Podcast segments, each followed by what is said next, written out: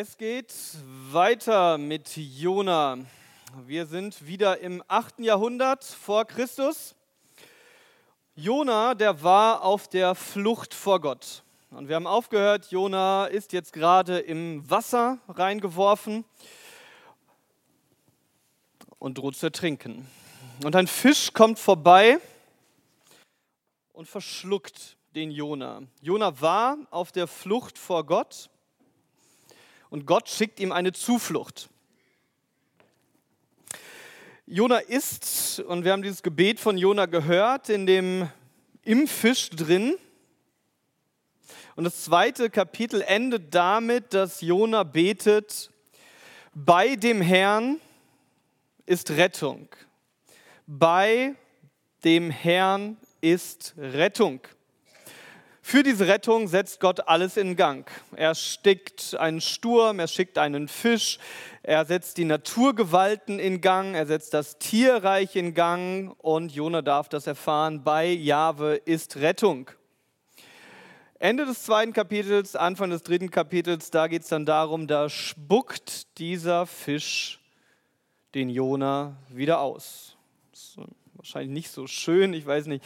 Wir kennen das vielleicht manchmal so aus diesen Kinderbüchern, das sieht alles so ein bisschen idyllisch in bunten Farben gemalt aus. Äh, in, genau, im Regenbogen drüber und so, das kann alles sein.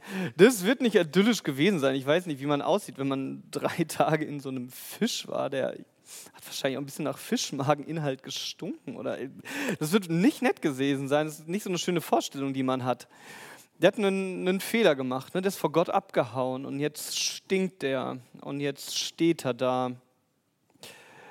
Das Problem ist nicht so sehr, dass wir Fehler machen. Das Problem ist, äh, wenn wir nicht aus unseren Fehlern lernen.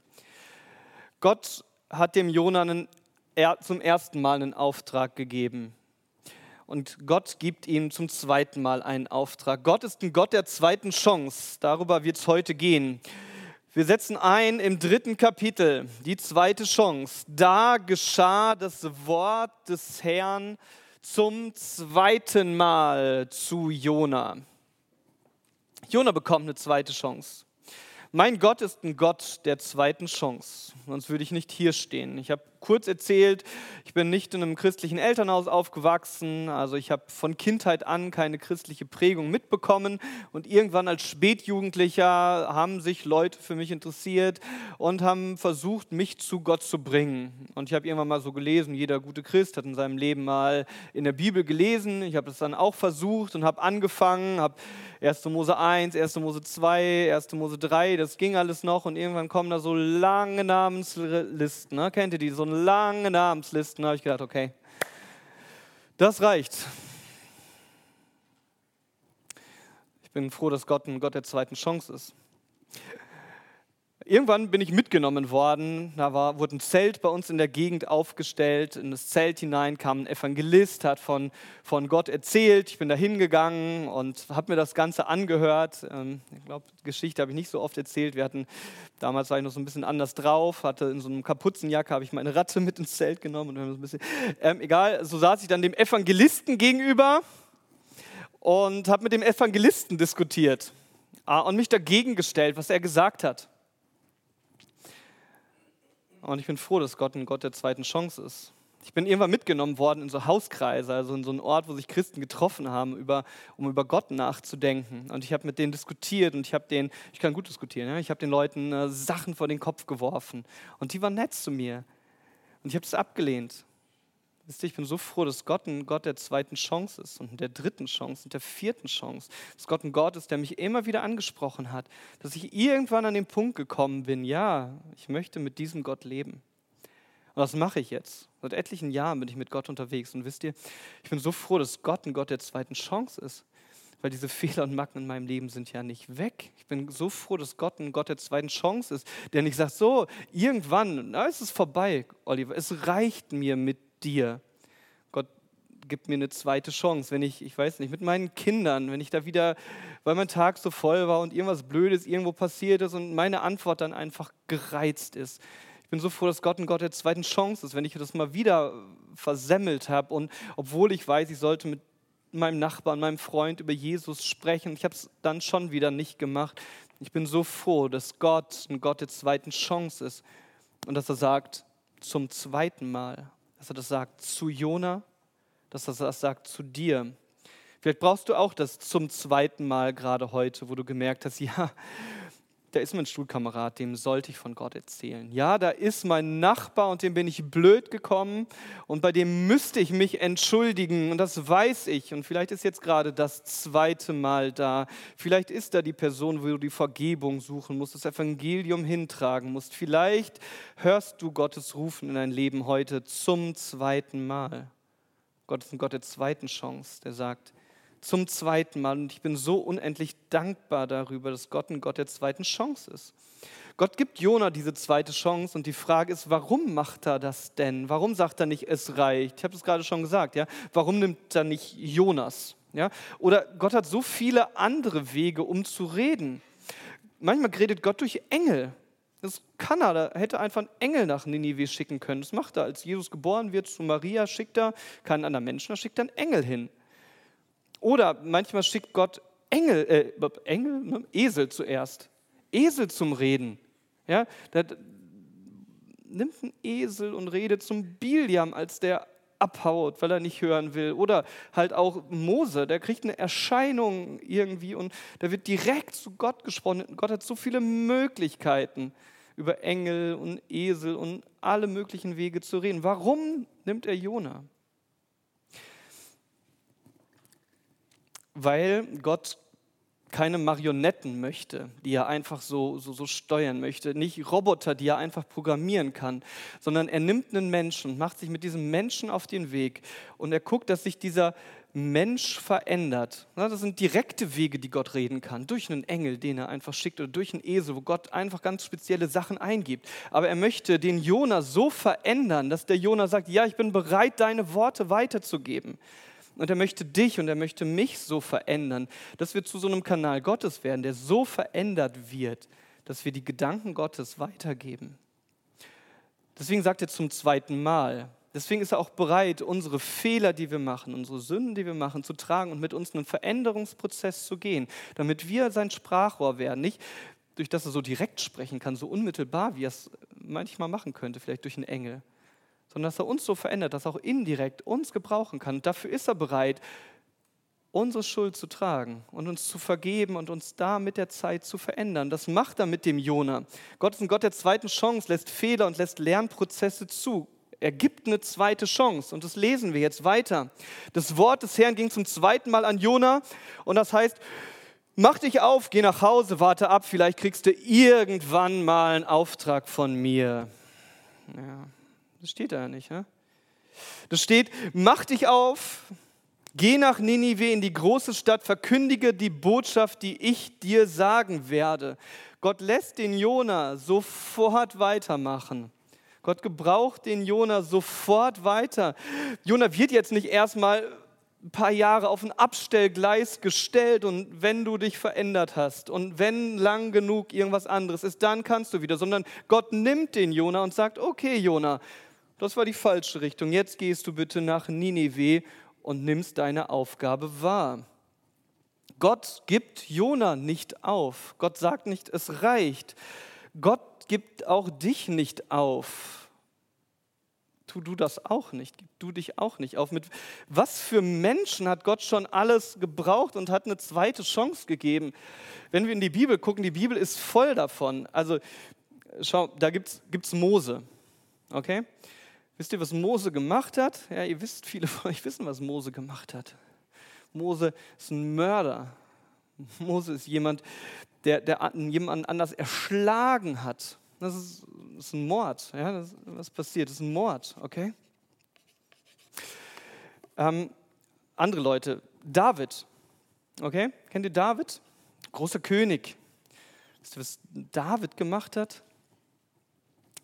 David nimmt sich, ähm, schaut sich diese Frau an, die so da drüben im Bad liegt und so gut aussieht und lässt, lässt die rüber zu sich holen. Und jetzt ist der, der begeht Ehebruch. Das Mord, Mose, das Ehebruch im Leben von David. Ähm, Petrus, Neuen Testament, also im zweiten Teil der Bibel geschaut, wisst ihr, der sagt, Jesus, ich stehe immer zu dir. Ich würde ich würd dich nie verraten. Weißt du, egal was passiert, ich stehe zu dir. Und als hart auf hart kommt, was sagt er? Den kenne ich nicht. Den Jesus, den kenne ich nicht. Dreimal, den kenne ich nicht. Das ist Verrat. Oder den Jona, von wem wir das jetzt gehört haben, ne, wisst ihr? Das ist, das ist Ungehorsam. Gott sagt was, und das, ist ja nicht, das war ja kein Flüstern, was der gemacht hat. Gott sagt ihm ganz eindeutig, das ist dein Auftrag. Das sind Mörder, das sind Ehebrecher, das sind Verräter, das sind ungehorsame Menschen. Und Gott sagt, ich rede zu dir zum zweiten Mal. Er gebraucht Mose, er gebraucht David, er gebraucht Petrus, um seine Gemeinde aufzubauen. Er gebraucht Jona zum zweiten Mal. Und er sagt, die Tafel deines Lebens, die kannst du nochmal neu beschreiben.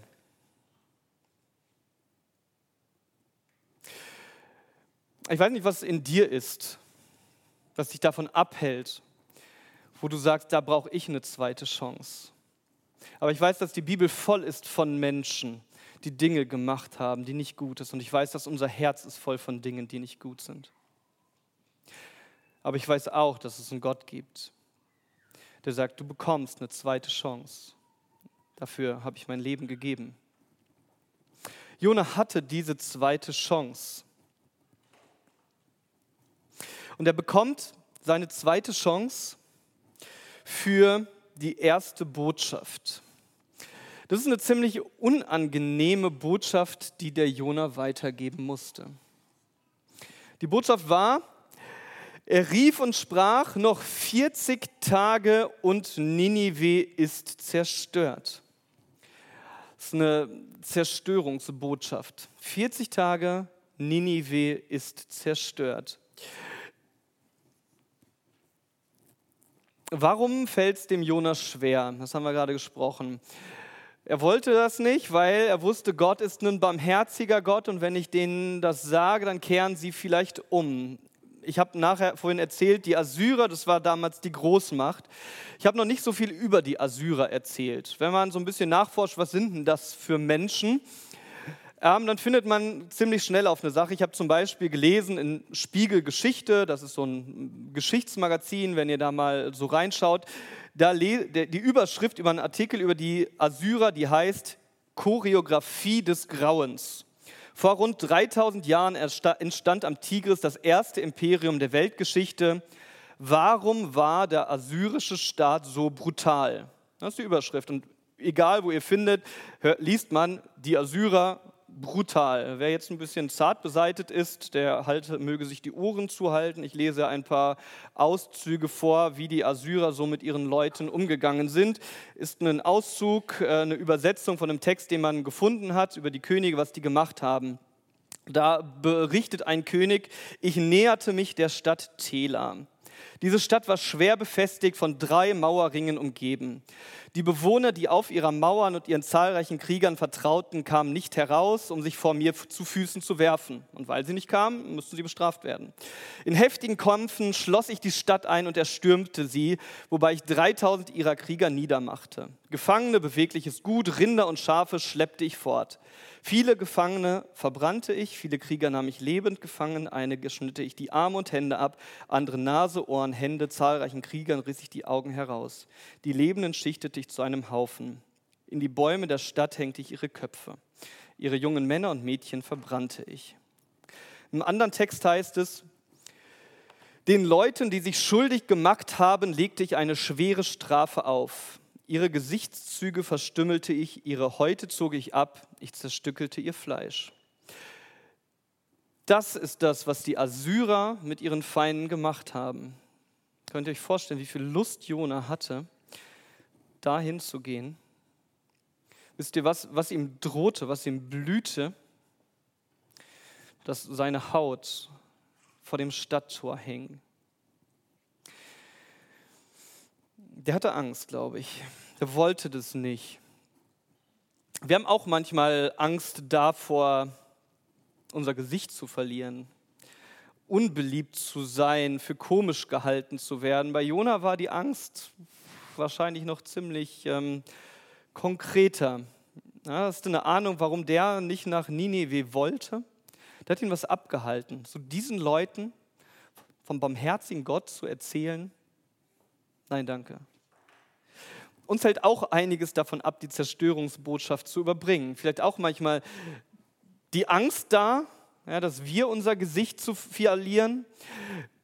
Manchmal, ich weiß nicht, wie es dir geht, manchmal, manchmal ist es Schuld, die du auf dich lädst, wenn du so eine Botschaft überbringst von Gott. Ich soll diese Botschaft überbringen, also wenn ich jetzt in mein Leben schaue und was ich gemacht habe, ich bin doch eher wie Jona, ich hau auch doch in die andere Richtung von Gott ab oder so und ich soll jetzt diese Botschaft überbringen. Ähm, nebenbei, wer, wer, kann eine bessere Botschaft überbringen von einem, von einem liebenden Gott als Jona, oder? Also der hat gemerkt, wie Vergebungsbereitschaft, ver, vergebungsbereit Gott ist, dass Gott ja eine zweite Chance gegeben hat. Das kann er ja gleich erzählen. Wisst ihr, was Gott gemacht hat, um mich zu retten? Das kann doch auch euch passieren. Ne? So geht es uns auch in unserem Leben. Wir denken das manchmal, ich denke das manchmal, ich soll anderen Menschen von Gott erzählen, wenn ich jetzt in mein Leben reinschaue. Ja, ich kann die Geschichte von diesem vergebungsbereiten Gott erzählen weil ich das immer wieder in meinem Leben erlebe. Was hält uns ab, von diesem Gott zu erzählen? Manchmal ist es einfach so eine Zerstörungsbotschaft, das hört sich nicht gut an. Also ich, ich mag lieber eine Geschichte von, auch wenn du mit Gott lebst, dann blüht dein Leben auf und Gott entwickelt das alles in eine ganz positive, ich, oh, ich erzähle so gerne positive Sachen und so eine negative Sache, das möchte ich eigentlich gar nicht. Da aber sie ist Realität. Ja, die Frage ist, 40 Tage und 40 Nächte und diese Stadt ist zerstört. Wir müssen überzeugt sein davon, dass die Botschaft, die wir bringen, auch ernsthafte Konsequenzen hat. Also die Botschaft ist, meine Schuld, mein Lebensstil, das, was ich bin, das ist so schlimm, dass ich dafür, dass die Konsequenz dafür ist, dass ich eine, als Bestrafung die ewige Trennung von Gott erlebe. Das ist das, was wir, was wir Hölle nennen. Das ist eine Bestrafung, die da ist. Und das ist eine Negativbotschaft, die die Realität ist. Und ich weiß nicht, wie es euch geht. Mir fällt das manchmal nicht schwer, nicht leicht. Nicht leicht, das so zu formulieren und das anderen zu, zu bringen und zu sagen, ja, Gott nicht zu folgen, das hat richtig ernsthafte Konsequenzen in meinem Leben. Wir müssen überzeugt sein, dass das, die Zerstörungsbotschaft, auch die wir haben, real ist. Wenn du nicht mit Gott lebst, dann hat das eine ernsthafte Konsequenz. Dann trennt dich das von ewig auf Gott. Jona war überzeugt, dass Gott die Macht hat, eine Stadt zu zerstören und er wollte das. Jona war sich auch sehr bewusst darüber, dass Gott ein Gott ist, der, der retten kann, der verändern kann, das ist die Bo gute Botschaft, die wir bringen, dass ja eigentlich im Kern keine Zerstörungsbotschaft ist, sondern die Botschaft davon, dass, ein Gott, dass unser Gott verändern kann. Jesus sagt das mal. Wisst ihr, die, die, die Kranken brauchen einen Arzt. Die Kranken brauchen einen Arzt. Und weil, weil wir, weil ich selber, weil die Menschen in unserem Umfeld todkrank sind, brauchen sie eine Botschaft. Und wir müssen überzeugt sein, dass Jesus die Rettung dafür ist. Stell dir mal die Frage, wie das für dich ist. Ist dir so klar? Kannst du das so formulieren? Die Konsequenz, ohne Gott zu leben, das ist eine ernsthafte Konsequenz, die du dann tragen musst. Aber wir haben eine Botschaft, wir haben einen Arzt, wir haben da jemanden, der rettet. Jona wusste, das kann Gott. Und ich habe mich gefragt, wie hat er das überbracht, diese Botschaft, dieses 40 Tage, 40 Nächte und Ninive ist zerstört? Ich glaube nicht, dass er das sachlich gesagt hat. Also 40 Tage und 40 Nächte und dann ist Ninive zerstört. Das hat er gesagt. Leute, ihr seid so schlimm und in 40 Tagen und in 40 Nächten, da ist eure Stadt endlich dem Boden gleichgemacht.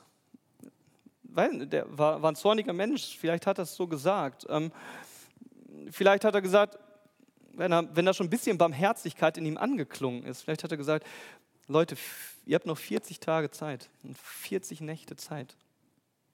Dann wird diese Stadt zerstört. Lasst euch doch retten. Lasst euch doch retten. Wir haben eine ernste Botschaft. Wir haben eine ernste Botschaft, die ernste Konsequenzen aufzeigt. Wenn ich Gott nicht folge, dann gehe ich verloren. Wenn ich mit Gott unterwegs bin, dann werde ich meine Ewigkeit mit Gott verbringen und das wird jetzt schon anfangen. Ich möchte weder, ich für mich, ich möchte weder auf so eine harte Art und Weise eine anklagende Zerstörungsbotschaft bringen und ich möchte auf der anderen Seite, ich möchte nicht schweigen. Ich möchte nicht schweigen von dem, was es für Menschen bedeutet, ohne Gott unterwegs zu sein. Und ich wünsche mir, dass das gelingt. Ich wünsche uns, dass das gelingt, dass wir diese Botschaft von Zerstörung und der möglichen Rettung in guten, guten Ton bringen, dass wir so diese zweite Chance wahrnehmen, die erste Botschaft weiter zu sagen. 40 Tage und Ninive ist zerstört. Was passiert? Da glaubten die Menschen, die Leute aus Ninive Gott. Als ich gerade nochmal da saß und den Text gelesen habe, habe ich gedacht, ja genau, Jonah predigt das so und geht in die Stadt und dann, da glaubten die Menschen an Gott. Das hört sich manchmal beim Bibellesen so banal an. Was passiert? Die Menschen glaubten Gott. Die glaubten nicht Jonah. Die glaubten, was passiert ist, die glaubten Gott. Wenn ich hier vorne stehe, dann ähm, fordere ich euch auf, dann möchte ich, dass ihr am Ende nicht sagt, hier, dann äh, genau, der Oliver hat das gesagt, da glaubte ich dem, Oliver? Nee, das ist nicht gut. Ich wünsche mir, dass am Ende steht, hey, wir haben uns den Bibeltext angeschaut. Und am Ende, ich glaube Gott, was er an dieser Stelle sagt. Und das wünsche ich mir. Und so nimmt alles wahr, was ich euch sage. Nicht glaubt Oliver, glaubt Gott, was er sagt. Das ist das eine. Sie glaubten Gott aber sie glaubten Gott. Jona geht dahin. Ich weiß nicht genau, was er erwartet hat, aber ich habe mich so gefragt, wie unwahrscheinlich ist es, dass die Leute aus Ninive umkehren. Was sind das für Leute? Das sind die Feinde Israels, die anfangen sollen, an den, auf den Gott Israels zu hören. In der Forschung ist klar, das ist ein brutales Großreich. Die Lieblingsstrafe ist Haut abziehen, was die einfach gerne machen. Das, und die fangen an, die fangen an, Gott nachzufolgen. Sie glaubten Gott. Ähm, das ist wie so heute, der, der islamische Staat bekehrt sich und wird Christ oder so, ist christlicher Staat. Oder Paris Hilton, die wird auf einmal Gospelsängerin oder so. Oder in, in, in Las Vegas werden die Casinos geschlossen und da werden Lobpreishallen draus gebaut. Erzähl mir doch nicht diese Geschichte, dass das passieren kann. Das passiert da. Da sind die Feinde Israels, die auf einmal umkehren und an Gott glauben dass ein Satz, also zumindest wird ein Satz uns wiedergegeben. Und dieser eine Satz, der wühlt eine ganze Nation auf, noch 40 Tage und Ninive ist zerstört. Ein Satz, ein Mann, eine ganze Nation wird verändert. Glauben wir daran? Ja, glaubst du daran, dass Gottes Worte so eine Veränderungskraft besitzen? Manchmal haben wir den Eindruck, da geht ja gar nicht mehr so viel. Da, da bewegt sich nichts, der, der Boden ist hart, die Möglichkeiten, die wir haben, sind begrenzt. Ich glaube fest daran, dass Gott kraftvoll in Menschen und in Nationen arbeiten kann. Gott macht das und kann das in Menschen. Ich habe einen Freund, das ist der Andi. Der Andi, der hatte keinen christlichen Background, also auch seine Eltern sind nicht Christ. Er ist auch in Kontakt mit Christen gekommen. Die Geschichte ist jetzt ein paar Jahre her. Und der hat sich irgendwie, fand er die ganze Sache mit Gott, ja, kann man sich mal anhören. Der Andi, wurde ich angesprochen, der wird auch mal gerne Bibel lesen. Hat mir, ich wurde eingeladen, habe gesagt, Olli, komm doch mal dazu. Ja, klar, komm dazu. Es war ein Tag vor meinem Urlaub sollten nächsten Morgen ganz früh losfahren und abends haben wir uns hingesetzt und Andi und ich und noch jemand, wir haben dann zusammen Bibel gelesen. Und habe es einfach gemacht, komm, wir fangen an, Römerbrief. Ne? Römer 1 gelesen. Mit dem Andi drüber gesprochen und dann hatte Andi am Ende eine Frage. Und ich habe gesagt, weißt du was, eine gute Frage, Kapitel 2 ist die Antwort drauf. Und wir haben den nächsten Abschnitt gelesen zusammen und der Andi hatte wieder eine Frage. Und ich habe gesagt, hey, das ist super, hier, drei, da geht es gleich weiter, da ist eine Antwort da drauf, super. Okay, und wir haben das weiter gelesen und am Ende hatte eine Frage, was kommt? Nächste Kapitel, er hat eine Antwort darauf. Und es war ein toller Abend, wir haben zusammen Römerbrief, irgendwie ganz viele Kapitel gelesen, kein Background, keine christlichen Erfahrungen, die er hat. Wisst ihr, wir hatten einen tollen Abend. Ich bin gefahren, ich komme aus dem Urlaub wieder, ich frage, wie geht's dem Andi? Ja, der Andi hat sich bekehrt. Ja, Andi ist Christ geworden. Wir haben zusammen einen Römerbrief gelesen. Und Gottes Wort hat die Kraft, sein Leben auf den Kopf zu stellen. Das ist einer meiner besten Freunde, mein bester Freund. Ich durfte ihn trauen, christliche Frau. Gott hat sein Leben auf den Kopf gestellt. Gottes Wort hat Kraft. Gottes Wort hat Kraft, Nationen auf den Kopf zu stellen. Ähm, einfach ein Beispiel, was gerade in, in China passiert. Daten sind von, ich meine, jetzt nicht die verlässlichste aller Quellen, aber ich wollte sagen, keine christliche Quelle. Wikipedia könnt ihr jetzt so nachlesen. Jetzt China. Ähm, in China steht da, aber ist äh, allgemeine Missionsgeschichte, glaube ich, sind versuchten seit über 200 Jahren europäische Missionare Jesus reinzubringen. Und das passierte bis so in die 50er Jahre. In die 50er Jahre gab es etwas in China, das nennt sich die Kulturrevolution. Da haben die Kommunisten gesagt, wir machen jetzt nochmal ernste Sache und Religion wurde verboten. Ja, und die, die europäischen Missionare wurden alle aus dem Land verwiesen. Wisst ihr, was seitdem passiert? In den letzten 30 Jahren, ohne große ausländische Anstrengungen, wächst das Christentum massiv. Offizielle Zahlen sagen, ähm, es gibt 23 Millionen protestantische Christen in China, sind die offiziellen Zahlen. Man geht auch von bis zu 80 Millionen Christen aus, die sich nicht in den offiziellen Kirchen bewegen, sondern wo sich viele einfach in den Hauskirchen bewegen und wo Menschen zum Glauben kommen. Da denkst du doch, ist menschlich unmöglich, oder? Da sind die Missionare, die Leute, die Gottes Wort bringen sollen, rausgeschmissen worden aus dem Land und das wurde zugemacht. Und dann passiert es, dass viele Millionen Menschen auf einmal von Jesus erfahren. Gottes Wort hat Kraft. Gottes Wort hat Kraft in einzelnen Menschen, wie beim Andi. Gottes Wort hat Kraft und da kommen jetzt gerade in China ganz viele Menschen in, in Berührung mit Jesus. Glaubst du, dass das Gottes Wort so eine Veränderungskraft hat? Was löst das aus? Was löst das bei den Leuten in Ninive aus? Vers 5. Als sie diese Botschaft hören, 40 Tage, 40 Nächte, dann ist zerstört. Und sie riefen ein Fasten aus und kleideten sich in Sacktuch von ihrem größten bis zu ihrem kleinsten. Und das Wort erreichte den König von Ninive. Und er stand von seinem Thron auf, er legte seinen Mantel ab, hüllte sich in Sacktuch und setzte sich in den Staub. Und er ließ in Ninive auf Befehl des Königs und seiner großen ausrufen und sagen, Mensch und Vieh, Rinder und Schafe sollen gar nichts zu sich nehmen, sie sollen nicht weiden und kein Wasser trinken. Also Menschen und Vieh sollen fasten. Und Menschen und Vieh sollen sich mit Sacktuch bedecken, sollen mit Sacktuch bedeckt sein und sollen mit aller Kraft zu ihrem Gott rufen und Buße tun. Und sie sollen umkehren, jeder von seinem bösen Weg und von der Gewalttat, die an seinen Händen ist. Wer weiß, vielleicht wendet sich Gott und lässt es sich gereuen und kehrt um von der Glut seines Zornes, sodass wir nicht umkommen. Wie sieht die Veränderung praktisch aus? Da ist echte Trauer. das zeigt sich durchs Fasten. Das ist ein echtes Gebet. Sie rufen mit aller Kraft zu Gott. Und das ist eine echte Umkehr. Sie lassen ab von den bösen Wegen. Das echte Trauer. Mensch, Vieh, sie sollen gar nichts mehr zu sich nehmen, Vers 7.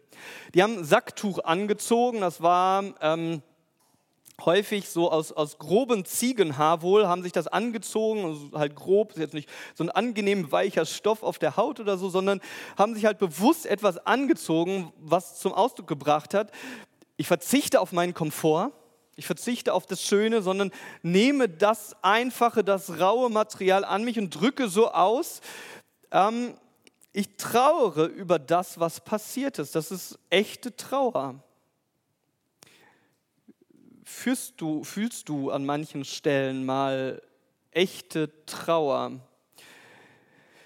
Echte Trauer vielleicht über dein Leben, wo du merkst, da ist ein Bereich in meinem Leben, der ist nicht in Ordnung. Und das möchte ich jetzt mal einfach nicht abtun. Nicht einfach, ach, jeder hat ja so seine Fehler und seine Macken, sondern wo du sagst, das kann nicht sein, dass mich das durch so viele Jahre immer wieder plagt und das möchte ich Gott bringen.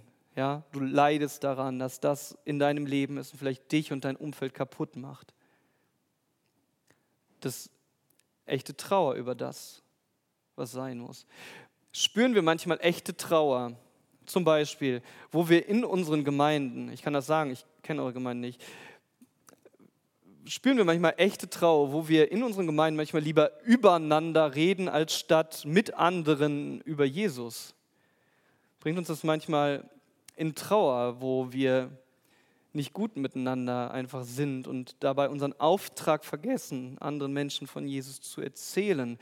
Da war echte Trauer da. Spürst du eine oberflächliche Traurigkeit? Eigentlich müsste ich ja, aber es geht ja keiner und die anderen sind auch. Oder lässt du es zu, dass die Punkte in deinem Leben, die echt zerstörerisch sind, die echt Schuld sind, die echt Sünde sind, sich zu einer echten Trauer führen. Veränderung geschieht durch echte Trauer, Veränderung geschieht durch echtes Gebet. Vers 8. Und Mensch und Vieh sollen mit Sacktuch bedeckt sein und sollen mit aller Kraft zu Gott rufen. Also die haben mit aller Kraft gebetet. Und ich bin überzeugt, Gott hört jedes Stammeln von uns. Gott hört jedes Gebetchen, jedes, wenn wir verzweifelt sind und nicht mehr können. Ne? Das ist nicht der Punkt. Das, das hört Gott und darauf hört Gott. Und er ist da bei denen, die zerbrochenen Herzen sind. Aber diese echte Trauer hat zu echtem Gebet geführt, wo die, wo die Leute angefangen haben, mit aller Kraft zu Gott zu schreien. Kennst du das, mit aller Kraft zu Gott zu gehen? Habe einen Freund, äh, mit dem habe ich mich irgendwann bei McDonald's getroffen.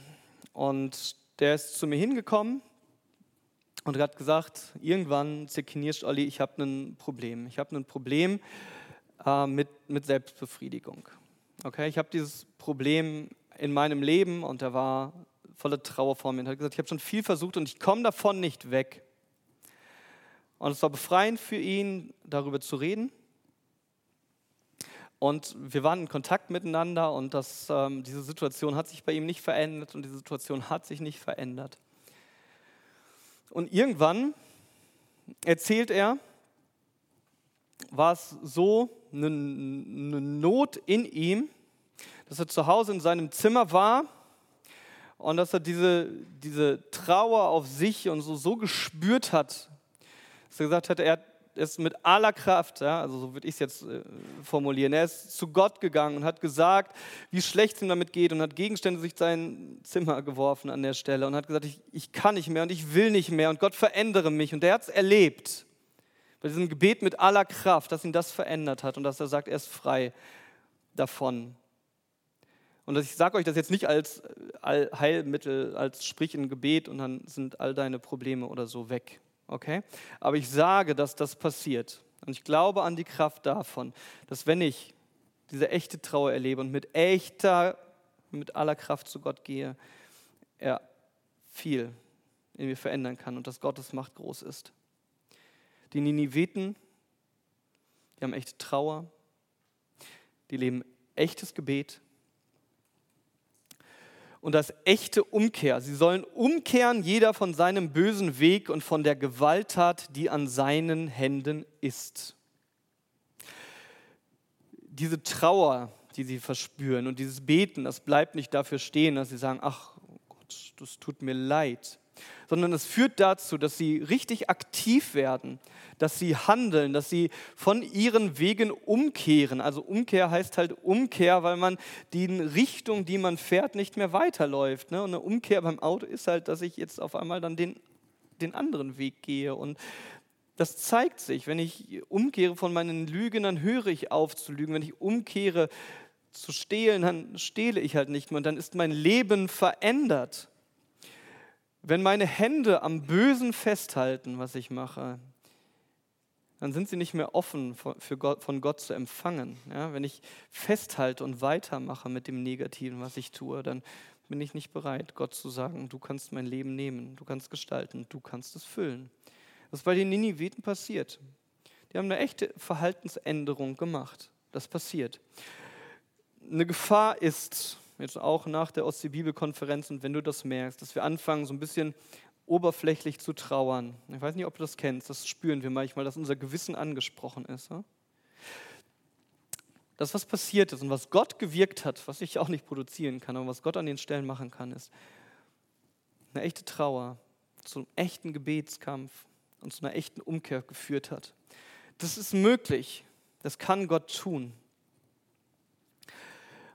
Und ich möchte dich fragen, nach der zweiten Einheit, nach diesem Gott der zweiten Chance, hm, wo ist das so? Glaubst du daran, dass Gott auch für dich ein Gott der zweiten Chance ist?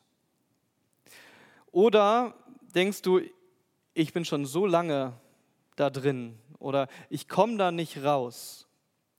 Glaubst du, dass Gott ein Gott der zweiten Chance ist?